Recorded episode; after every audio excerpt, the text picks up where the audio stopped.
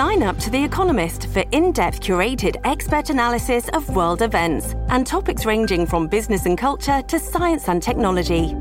You'll get the weekly digital edition, online only articles, curated newsletters on politics, the markets, science, culture, and China, and full access to The Economist Podcast Plus. The Economist is independent journalism for independent thinking. Go to economist.com and get your first month free. Welcome to the conversation on the TYT network. Um, I've got a warning for you guys. We might be about to have a very interesting conversation. Uh, we're bringing on retired Lieutenant Colonel Sargis Sangari, uh, uh, and he is the CEO of Near East Center for Strategic Engagement. What that is is interesting, uh, let alone the conversation we're about to have. Uh, Lieutenant Colonel, welcome to the show. It's good to be here, guys. All right, so uh, before I get into what, what your company does, which I find to be fascinating, um, I wanted to ask you about Afghanistan. Um, do you disagree with the withdrawal? well, who would agree with how it was done? Uh, I know we were eventually going to leave. Everybody knew that. Rumsfeld knew that eventually we were going to leave Afghanistan in uh, November of uh, 2001. But you have to set the process by which you're going to be able to withdraw. And I think it was absolutely a debacle. And uh, we still have Americans left behind, which me and some of my friends are working to try to get out of Afghanistan. Okay, so it was not executed well for sure. Uh, but you said even Rumsfeld thought we should leave at some point, of course. And yet here we are 20 years later. Uh, so was 20 years enough, or did you think we should have stayed longer? Oh, you got to defeat the enemy. This enemy has been on the battlefield for 1,400 years, and uh, you have to get into their psyche and defeat them. Unfortunately, number of times through many administrations, we took the eye off the ball. I think the previous POTUS set the stage when he squeezed Iran, but left Port of Chabahar open even after sanctions, which uh, got the Indians to be able to develop that port for the Iranians, push our rail into Afghanistan, forcing the Pakistan uh, squeezing in financially. And when they turned towards Saudi Arabia, Saudi Arabia was being squeezed by the POTUS too, the previous one, where they were not going to be funding any support for Pakistan, support of their uh, intelligence services to be able to fund the Taliban. So that really kind of pushed the Taliban to have to come to negotiation tables on American terms. But unfortunately, after that, when every, once everything was turned over, the decision to withdraw was just um, a disaster. Yeah, no, uh, we, we do not agree on that. Uh, so, but I, am curious. You said this enemy's been on the battlefield for 1,400 years. Uh, does that mean we have to stay there for another 1,400 years? And what do you mean, this enemy? Oh, you got to defeat him. Uh, what you might How? call out. Uh, look, uh, when we fought against the Germans, um, uh, you know, I was asked this question by my commander one time, and he said, you know, there were some good Germans uh, in Germany. I said, yes, sir, but they were, you know, supporting a fascist Nazi. We had to drop bombs, even burn major, uh, you know, German cities in order to be able to even sometimes kill those good Germans. Why? Because at the end of the day, they burned the Jews into ovens, into a crisp. You cannot allow that mentality to operate wherever it manifests itself. You get attacked. In this case, we should have just absolutely wiped out the Taliban, did not give them an opportunity to breathe. We had an 18 hour window under the current uh, Biden administration when they were initially attacking us and we were departing, which is part of their SOP. We could have probably wiped out their strategic leadership that was on the battlefield, exposing themselves, their operational and tactical folks. We could have blocked their uh, you know, retreat, and we could have probably done it in 18 hours. Unfortunately, that decision was made not to. I think the issue is that just like when we dropped two nuclear bombs on Japan to bring him to the table on our terms, we never ever approached this enemy in that fashion. We constantly give him opportunities to recover. The Correct. problem was that we did not nuke them. No, not nuke them. We did not attack them to destroy their leadership. Taliban was wiped out almost under the Bush administration. No, no, no. Bush wait, wait, wait, wait, wait, wait, wait. I want to be clear. Okay, so because you're a retired lieutenant colonel in the United States yes. military, so you you didn't just say leadership. You used the model in Germany and Japan where we incinerated their citizens, their civilians. For example, in Tokyo, we murdered 500,000 civilians even before the nuclear weapons were used. We firebombed them. Robert McNamara said, if we lose the war, we'll of course be tried as war criminals. So you seem to hold that up as exemplary. Is that what you thought we should have done in Afghanistan? No. What I'm saying is you had an enemy who was not going to quit, but you brought him to heel. You never brought this enemy to heel. You put him in Guantanamo, you gave him lawyers, and then you released him under a sale. That, that, of, the uh, Taliban. The, the, first of all, I, never, I just want to be clear. In Guantanamo, half the people were turned in by the Taliban and were enemies of the Taliban. They're mistakenly turned in, and so we kept a bunch of people who were perfectly innocent in Guantanamo as well. So it's it's. I just look, want to be clear uh, about the facts. You're looking you're looking at everything from a from that perspective of a Westerner. To you, they're innocent. To them, they're nothing more than individuals who work with the Taliban. Uh, look, uh, this. But a lot of them didn't. Enemy, a lot of them worked against the Taliban. A lot of them were, were Uyghur uh, Turks from China. A, they had nothing to do with the, case, the Taliban. If that's the case, the Iranians gave us uh, gave us targeting to hit Taliban targets. Okay, so look, it's mock snakes, however you want to approach it. Uh, does that mean that we should have kept our deal with the Iranians because they gave us targeting for the for the Taliban themselves? Yes. The Turks right now are supporting the Taliban. They're part of NATO uh, support structures. The Turks have an interest in what is happening currently in Afghanistan. Look, uh, you're getting to a point where these individuals kill each other on a daily basis.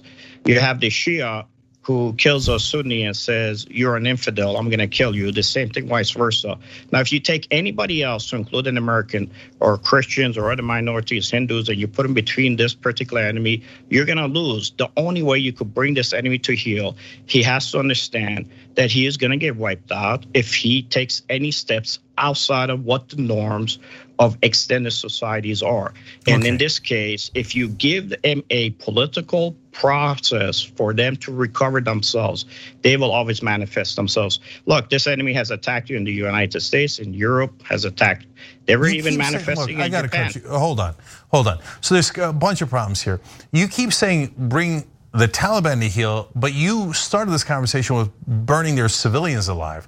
I don't see how that would bring the Taliban to heel. Yeah, uh, I, I, didn't say burn their civilians alive. Well, that's the uh, analogy you use with the nuclear weapons and the and the German example and the firebombing of the cities that burned their civilians alive. So why did you bring up that example then? Because on a technical basis, that's what we had, and that's what we did. We squeezed that individual to heel. Now you're talking about modern weapon technologies. You can reach out and touch this person any place you want. You don't need to have any type of a governmental ambassador citizenship. So, Lieutenant Colonel, what the hell were we doing in Afghanistan all this time? You guys droned the living crap out of Afghanistan. You hit him and hit him and bombed him and bombed him and uh, did the occupation for 20 straight years. Then don't you have to admit that you were totally and grossly incompetent? That you guys had 20 years and couldn't do a goddamn thing, both the military and private contractors like yourself? Well, I think where you're getting to is the issue we've had because we never approach this enemy from an ideological standpoint. We only approach him on how we can attack him, correct? And I think that's probably what you're getting the sense of. But no, if you think about it from the strategic perspective, I used to have uh, units would come through my training and I would say, okay, what are you going to do now? Here's an uh, enemy in Afghanistan manifesting themselves in this particular position. So the commander would say, well, I'm going to deploy my force structures here. I'm going to have my military structure here. I'm going to bring my uh, SF assets here. I'm going to bomb them here. I'm going to destroy them here. I'm going to block them here. But when you think about that, I would say, okay, what did you accomplish at the end? He said, well, I destroyed the enemy. I said, yeah, but what did you accomplish? Why did you fight this war? And a lot of them couldn't answer. Well, I was told to fight because he's an enemy. No, you have to fight him on an ideological perspective. We never fought this individual on an ideological perspective because we never defined who this person is. You have to have an end game to all wars. Why are you fighting an enemy in the Middle East? Why are you fighting him? Are you fighting because you have no interest? We have an interest. One individual burns themselves in uh, in uh, Tunis, and the entire Middle East goes up in flames. And then it reaches out and touches you in uh, California. It touches you other places, the homeland U.S. So, so you have to understand Colonel, that you have to have an ideological reason to fight this enemy. You, what you, is that? That's a decision that Americans haven't made yet. So you you started with firebombing their citizens, and now you're talking about an ideological battle. And now I'm a little worried about asking what I'm going to ask. Okay, so you you mentioned earlier that I'm looking at it from an American perspective, and then you said these individuals have been killing each other for all this time. But they're different individuals. There's Sunni, there's Shia, there's Persian, there's Arab, there's Turkic, eh, on and on. So then now you talk about an ideological battle. So this is so now I'm afraid to ask, what do you mean by an ideological battle and who is them? The ideological battle that says that regardless if you do not believe in my dictates of my religious philosophy, you have to die. Like I said, Shia do it to the Sunni, Sunni to the Shia, Al Qaeda does it to ISIS, ISIS does it to Taliban, regardless. But they're all doing it for one reason establishment of a caliphate. The Middle East, since Muhammad to Ottoman Empire, had a caliphate in charge of it. They were very brutal to their citizens and they killed their citizens who did not listen to their dictates. It was a religious and secular so called combination of leader that was leading the entire caliphate. Once this divided during the uh, British and French signing of the Sykes-Picot contract, which was a contract, and these so-called states were manufactured in the Middle East. These so-called leaders that were supposed to be secular, separate from their Islamic backgrounds, ended up not being able to control it. Why? Because when it came to the people, they could not really justify their positions. How do you justify your position if you're a king or a somebody who is in a prince position? You justify by saying, I am placed in here because of godly support. Well, when you had a separation of these particular divides of the religion and the, also the secular, the only way, whether it was a Shah of Iran, Saddam Hussein, or anybody else that was out there that was a dictator, when they realize that they're losing their base, what do they turn to? They turn to Islam, whether it be Saddam Hussein placing uh, Allahu Akbar uh, on his uh, flag or the Shah in an interview demeaning his own wife because he had to placate to the Islamic dictates where the men are more superior than the women in the interview that was done even on ABC in the US. This is a problem you run into. As uh, the uh, Persian businessmen uh, used to get up in the morning, eat in their houses, fly out to France, spend money as they wanted to, shop, and then fly back after you know late dinner and sleep in their own beds. These same individuals turned around because of an ideology and said, you know what? We are going to support an Islamic republic that is now established in the region that has been base for terror for a number yeah. of years. Okay, so this is a problem. We never understood that this thing though is not going to change unless you really approach from the Middle Eastern perspective. Yeah. So it's a combination of both. Lieutenant Colonel uh, Singer, you're saying uh, very dangerous things. Uh, you're lumping all Muslims together, and and you seem to be generalizing that Muslims are the problem, and and then you say your only specific political point that you made that other than a general, honestly bigoted attack against all Muslims all across the world was, hey, they're combining church and state. Okay, I'm worried about, I'm secular, I'm worried about combining church and state. Uh, but clearly, uh, that's what they're doing in Texas uh, by taking away abortion rights. So, should we firebomb the citizens of Texas according to your ideology? No, listen, you could read whatever you want uh, into it. I, I, think if you go to the tape, I pretty much laid it out. This ideology works in hand in hand. I have my own mother here who's a Christian who went ahead and opened up a, a just a safety deposit box in a local bank years ago with my dad. Uh, now my dad passed away two years ago as of this September 14. When we went, when she went to close it out, the bank leadership, who's not believe, you know, following Sharia law, said you can't close it out. She said, I don't believe in your religious beliefs. I am a Christian woman. Said it doesn't matter. It has to be a man to be able to close it out. Okay, I get it. You the ideology that he it. pushes. No, look, I lived at but I've actually uh, fought and bled for those individuals on the battlefield. So I don't want to hear from you if you haven't been on the battlefield of Iraq and Afghanistan fighting to save these individuals. Save okay, them. So I know you got to save their village not. by burning it down.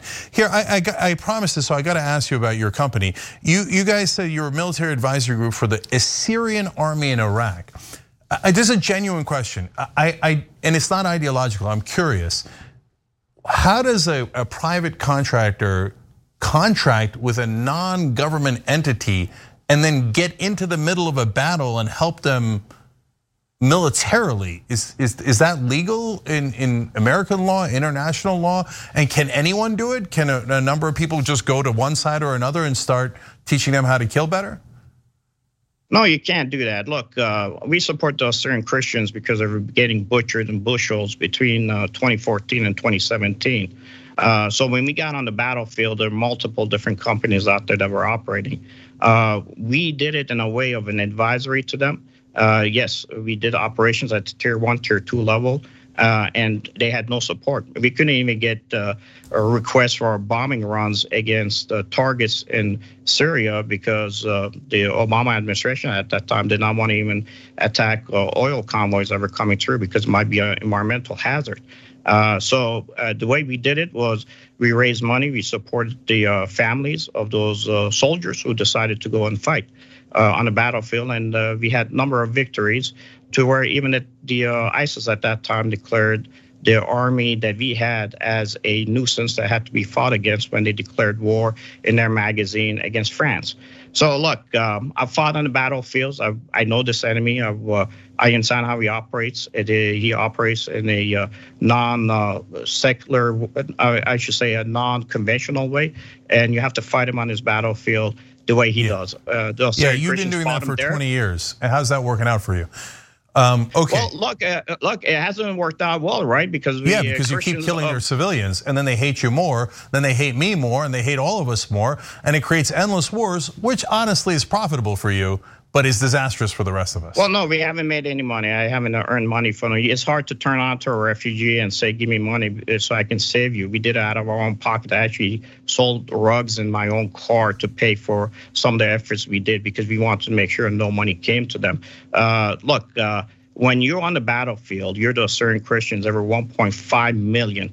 The first time United States went to war against Iraq, we knew that the Christians would be butchered because if you can't no, reach out and kill true. an American here, no, that's not true. When I we knew, when when when I was saying we shouldn't go to Iraq war, one of the main points I was making is I was worried the Christians were going to get butchered, and the idiots like Bush and Cheney and Rumsfeld said no, they'll be better off. How'd that work out?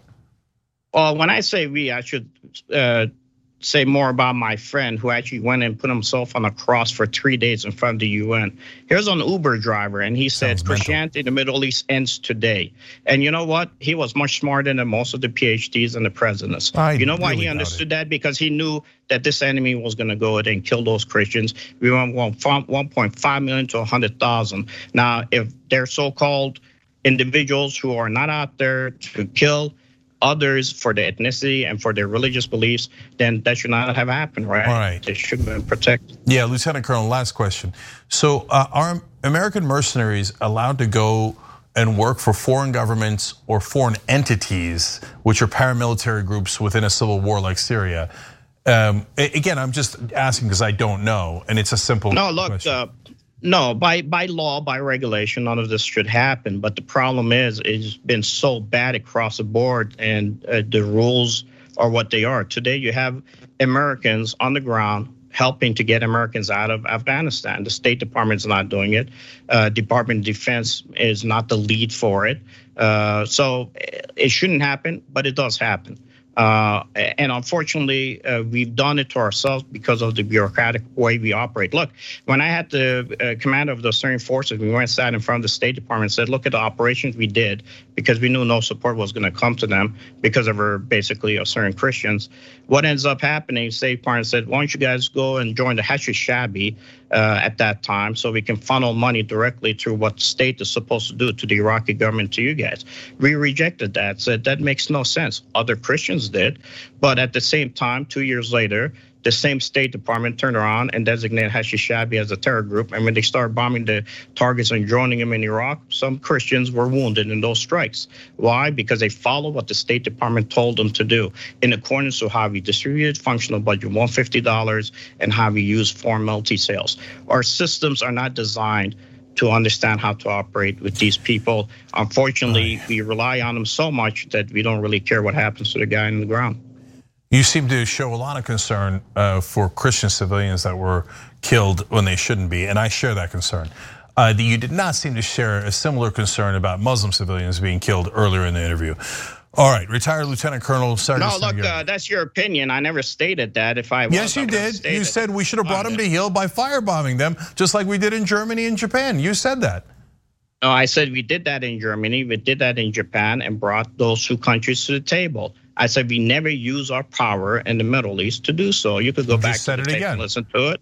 So, but you're reading into the comment. You're look. What else would I be reading into it? That's what we did. You said we firebombed them, and that brought them to heel, and that's what we should have done. I also said that the president put sanctions on Iran, but kept a port open so India can work with Iran to put pressure on Taliban to bring him to the table. It is not as black and white. Maybe it's easier for for this conversation for it to be, but I think I was pretty direct as far as showing the linkage as far as how you approach it from the strategic perspective and how you have to have an information operation campaign ahead of your operation yeah. before you go in.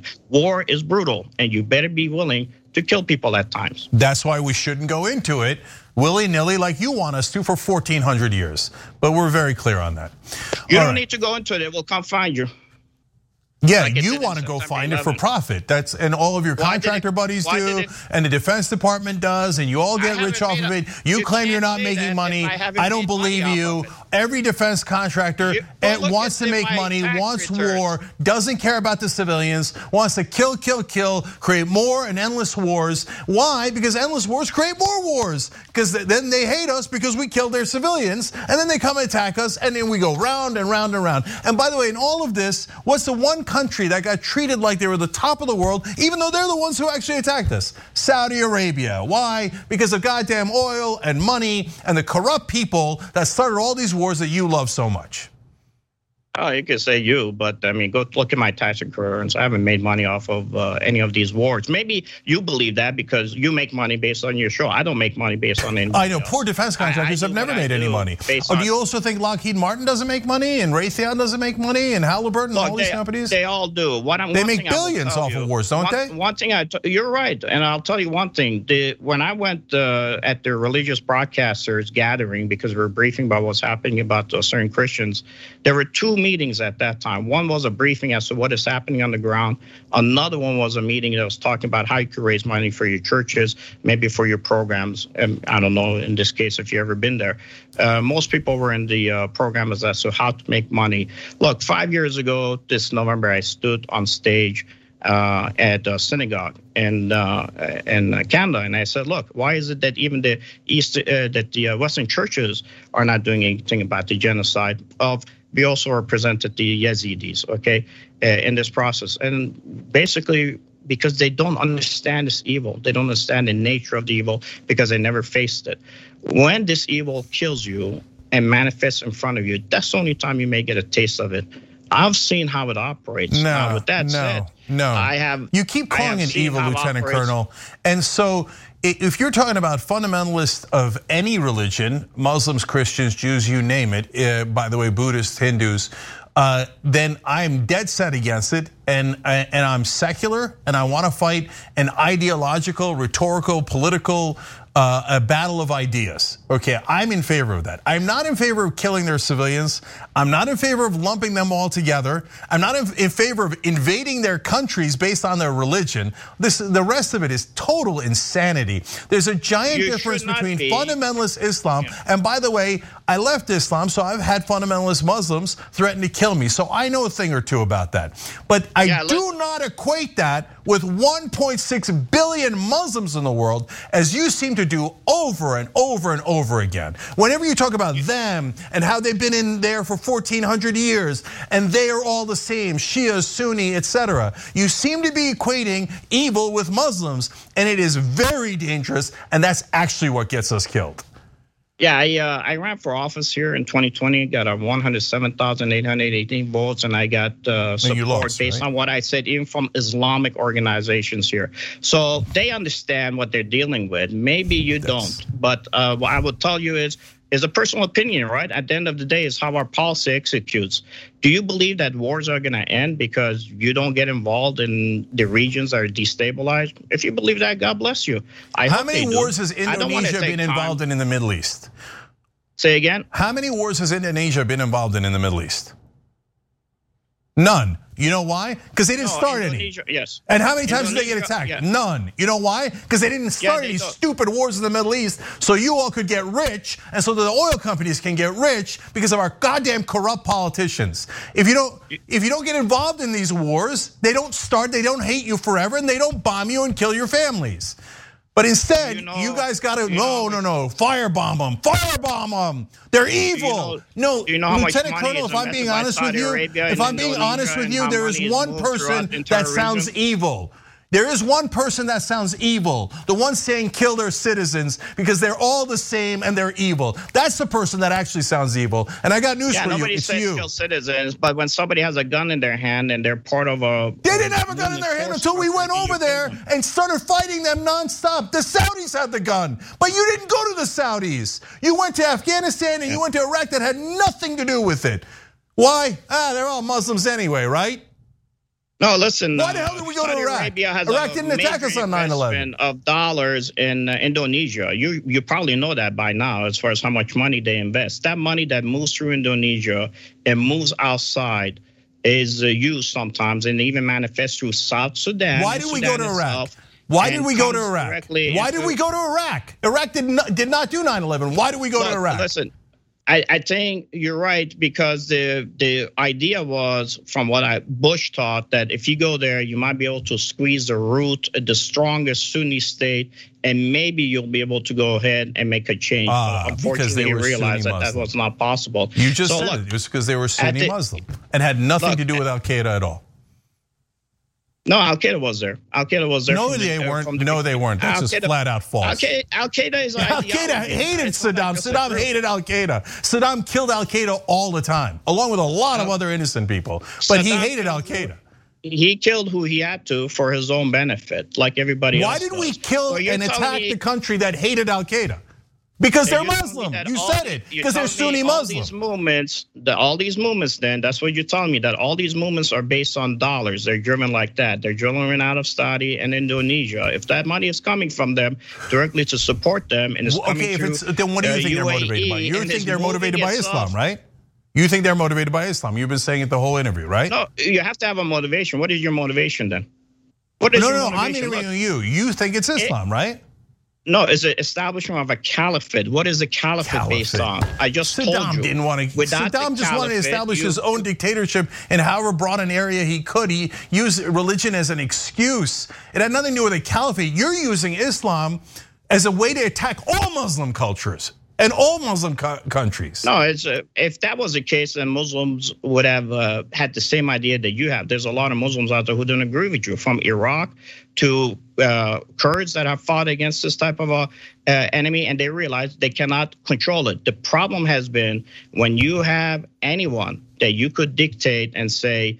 The guy next to you, whether it be Shia, Sunni, whether it be Christian, is a person who doesn't belong to your ideology. You got to go kill them. You can never. That's you what you're saying really throughout the interview. Them. You have to you're saying them. you're saying we have to fight an ideological battle backed up by uh, massive bombs and burnings and killings. So what you're saying is, if they don't agree that. with me, no, no, but that's a literal thing that you're saying. You if they don't agree with my ideology, let's go kill them. How are you any different? No, that wasn't said. You could try to spin it that way, but that wasn't said. You Look, said it was an ideological battle and that you want to conduct that militarily. Right the discussion we're having right now, and most people will see as an ideological battle, if you want to call it, is fought right here between this headspace, right here, those six inches. This is where it's fought. So then let's do it you ideologically. It let's not do it militarily. So let me ask you. Okay, then let me ask you a question. I'll put you on uh, on this particular question. You could wisen us up because I don't know any better. How do you fight that ideology here to ensure that doesn't come out and kill innocent people? I do it it's every killing day. Him in, in, in uh, Afghanistan. It's killing him in Iraq. It's killing him in Syria. Uh, it's killing him in Yemen. It's killing him in Sudan and South Sudan. It's killing him in Kenya. No, no, you're killing it's him killing him in Somalia. Okay, all right, we're, we're done. But I'll answer your question and then we're done. Um, there you go. So I do it every day. We've reached 20, 20 billion views, okay? And what we do is we explain to people why fundamentalist religion is wrong, no matter what that religion is, and how you cannot combine church and state. We explain and we fight for secular values, but we don't do it by killing people. We don't do it through military occupation that oppresses them and that makes them want to fight you more, not less. You don't convince them by killing their brothers and sisters and aunts and uncles and babies. You do it by actually trying to convince them. But you don't want to do that because when you have a hammer, everything looks like nails. So you see Muslims and you think, let's invade. And that's mental. And it has led us to be a lot less safe. It is brutal, it's bigoted. And but the most important thing is it doesn't work. 20 years, complete and utter failure doing it your way. Yeah, that, look, um, get them to understand not to kill each other for the past Here we uh, go again years, them. Shia and Sunnis. Now, with that said, though, when we went into Iraq, we made the Iraqi constitution an Islamic constitution. If you agree with what you're saying, then you should be first one telling all your viewers, contact your congressman, and tell them to put pressure on Iraq to change their constitution from an Islamic constitution to a secular constitution. Same thing with Iran. Okay, I'll Go tell right them that. And then see how much you're going to get anything out of it. Okay. We established an Islamic constitution with Islamic. So what do you want to do? Go, go back even, and invade Iraq again because they have an no, Islamic I, constitution? No, you have now individuals on the ground who don't believe in that ideology. You got Assyrians, you got Yazidis. They could have their own region. Of course. I don't sure. want Iraq to have an Islamic constitution. It doesn't mean the answer is bombing them. We got to go. All right. And here's what I would ask you please go out and tell all your congressmen to, I mean, all your personnel to call their congressman and tell them that the Assyrian Christians, just like everybody else has an ethnicity, if you don't want to consider their religion, deserve their region. We want it now, and I want to make yes, sure that you I, I yourself want, write a letter. Absolutely. Hey, look, we reached agreement at the end of uh, this. Uh, uh, contentious, otherwise contentious interview. I believe Listen, that Iraq. I believe that Iraq. Your... Hold on. I believe that Iraq should uh, separate church and state, and I think Texas should too. So I don't think any Christian country should do it. I don't think any Christian state should do it. I don't think any Jewish state should do it. I don't think any Muslim state should do it. I'm sure that you agree. I agree with that, and um, you know, look, thank you for having me on your show, and thank you for letting me, you know, come back, you know, and talk a little bit uh, over you on some of the discussions. You wouldn't, you didn't have to let me do that, but uh, I appreciate the fact that we had an opportunity to talk. I'm not saying I got all the answers, but uh, every now and then, as I told people, put the scope in my chest, ask me the tough questions, because that's the only way we can improve our leadership. So thank you for the time. And again, please help us to get a region for the Assyrian Christians as an ethnicity in northern yeah. Iraq. Much okay. appreciated. All right. Thank you. Well, in the conversation, uh, great conversation for you guys about how do we end the um, racist uh, policing and criminal justice system that we have in this country. Uh, we're going to bring on Kay Whitlock and uh, Professor Nancy Heitzeg. They wrote a book together uh, called Carceral Con, The Deceptive Terrain of Criminal Justice Reform. Uh, welcome. Thank you. Thank you. It's nice to be here. Yes. Uh, great to have you. so you, you talk about a predatory and racist capitalism that provides uh, that requires a disadvantaged and exploited underclass. Uh, now, I'm going to ask, start with a really broad question. Either one of you can take it. How do, if that's true, um, and certainly the consequences of it are are clear, right? How do we change it? It seems like a. Do we have to change capitalism first in order to fix policing and criminal justice? No, I think we work to start to to work on on on simultaneously on multiple fronts and different groups and organizations different communities different movements can work on on different parts of it. One of the first things that needs to happen is that people need to know that criminal justice reform is not doing what they think it will do. They hope it will reduce mass incarceration. They hope it will remedy police violence. They hope it will um, undercut uh, structural racism and structural poverty. It does none of those things. In fact, it expands uh, structural violence and it expands criminal uh, justice systems of policing, surveillance, and carceral control. So the first thing we begin to do is educate. And our book is particularly written to help people look beyond the massive public relations machine that's behind the bipartisan reform uh, consensus in order to understand this and in order to understand why you can't evaluate the real impacts of reforms without taking uh, the larger social, economic, and environmental context into account, and that's racial capitalism. Mm-hmm. I think it's important to add too, um, you know, that, you know, the history of the United States rooted in settler colonialism and slavery, um, you know, is the foundation of all of this. And, and certainly um, criminal legal system, um, you know, has played a major role in maintaining and reinforcing structural inequality at, at every level. Um, you know, the prison itself um, was presented as a reform, and we've got a long history of seeing how, you know, as Kay suggested, um, that reforms rarely dent the system. They end up expanding it, re-entrenching it, um, you know, reinforcing, recreating the violence. So I think on some of the issues, there's not much controversy, at least with our audience. Uh, our reform movements, we acknowledge, as you all write about, are generally meant to actually do the opposite. They increase the budgets of the police.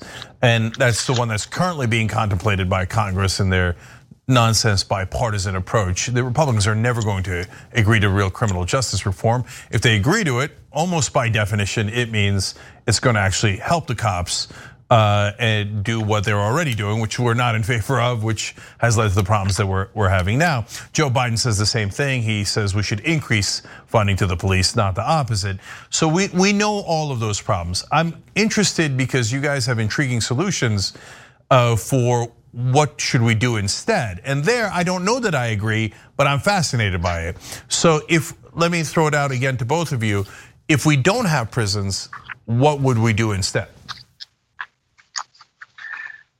The first thing we start to do is to mount strong cross movement, cross constituency, cross movement campaigns to change the fiscal and social and political priorities of this country. That's actually uh, a possibility. Nothing's an easy task, but it's actually a possibility if we start to think about and one of the things our book does is really give uh, very strong education in terms of how every problem created by racial capitalism becomes a site for policing and a site for expansion of the system. As more and more people understand that, they become much more open and they're seeing lots of evidence in lots of areas, not only reform of the criminal legal system, um, how how uh, cosmetic reforms really are not providing uh, any justice pretty much to to anyone. So we start by understanding that abolition is a call to develop new, more trustworthy, and structurally just social, political, economic, and ecological relationships. And we work at the local level, we work at county and state levels. Uh, to help organize and build power and develop power, in this case, from the bottom up, from the grassroots up. Do you, Part of what I go ahead. Go ahead. Go ahead.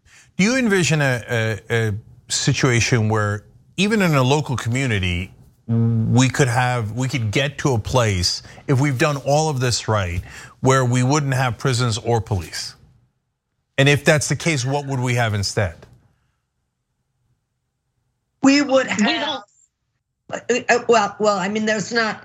One of the things abolitionists would say is, um, you know, that there's not one easy cookie cutter answer, right? That we, you know, make the road by walking. That um, a new vision of public safety and community will be our joint creation, right? Um, one of the things that I wanted to add um, to Kay's comment is part of what we need to do is, and part of what I think the book hopes to do is disentangle our notions of public safety from the idea of policing and criminal legal systems. You know, I'm in Minneapolis right now where there's a ballot measure we're going to finally be able to vote on after a lot of controversy about um, creating a Department of public safety versus just a police department, and then imagining how we can use some of our resources, some of our collective resources to find alternatives to police responses to, you know, everything. Um, criminalization of poverty, criminalization of protest, criminalization of a variety of mental health issues. Um, so there's not an easy answer. Um, people have collectively and creatively been been trying to, you know, work imaginatively towards envisioning alternatives that are rooted in community. Real quick, Professor Heitzeg, uh, are you in favor of that ballot measure? It's it's you know probably not as structural uh, a reform or change as as you would want, but is it a good step forward? I, I think it absolutely is. I think it absolutely is. It begins to um, create some alternatives to responding to a variety of social problems, you know, in in the city, um, in ways that are not criminalizing. So yes, yes okay. for Minneapolis. Okay. And the key with with all of these issues is to articulate our longer deeper goal and to invite more and more people into the process of creating different community um, conditions, different forms of community accountabilities. There is never going to be just a one one size fits all solution, but there's an enormous amount of creativity uh, going along there, and we build as we go but it's a it's a process of having to dismantle on one hand meaning to reduce the amount of contact people have with police through defunding police through shifting priorities on one hand and then lifting up as Nancy said these new visions of community safety that are really built in visions of community uh, and ecological well-being Mm-hmm. So, Kate, let me stay with you for a second.